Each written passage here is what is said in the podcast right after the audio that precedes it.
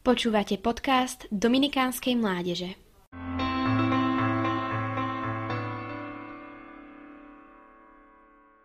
Je mi milšia otlčená cirkev, doráňaná a zašpinená tým, že vychádza do ulic, než cirkev chorá z uzavretia a pohodlnosti, z upetosti na vlastné istoty.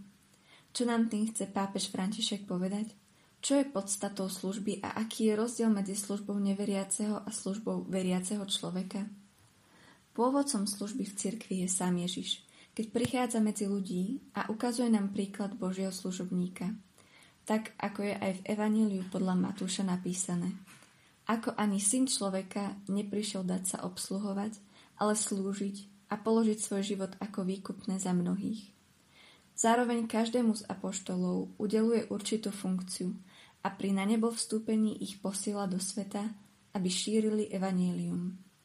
Týmto úkonom Boh dáva najavo dôležitosť spoločenstva, ktoré je nevyhnutnou súčasťou spásy človeka. No predtým, ako boli apoštoli poslaní do sveta, museli dobre poznať Krista a rozpoznať službu, do ktorej sú povolaní. Služba je veľmi dôležitá, ale hrozia pri nej dva extrémy.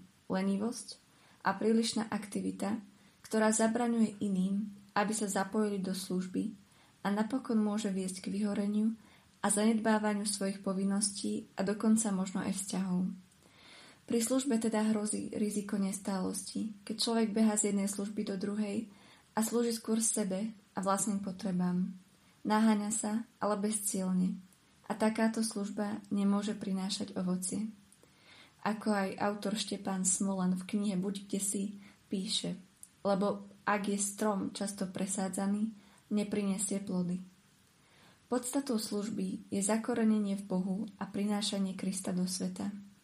Aby sme dokázali všetky tieto pokušenia rozpoznať a nájsť balans v oddychu a službe, Cirkev nám ponúka obrovské bohatstvo prostredníctvom sviatostí, zvlášť sviatosti Eucharistie, ktorá nás pohýna k službe v ústrety našim bratom a sestrám, ale zároveň nám umožňuje zastaviť, zastaviť sa a načerpať sily.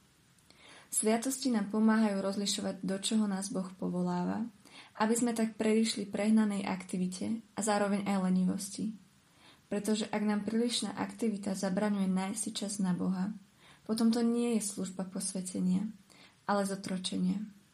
Otvorme svoje oči, uši, ale hlavne srdce, aby sme boli citliví na Ducha Svetého a jeho pôsobenie v našom živote.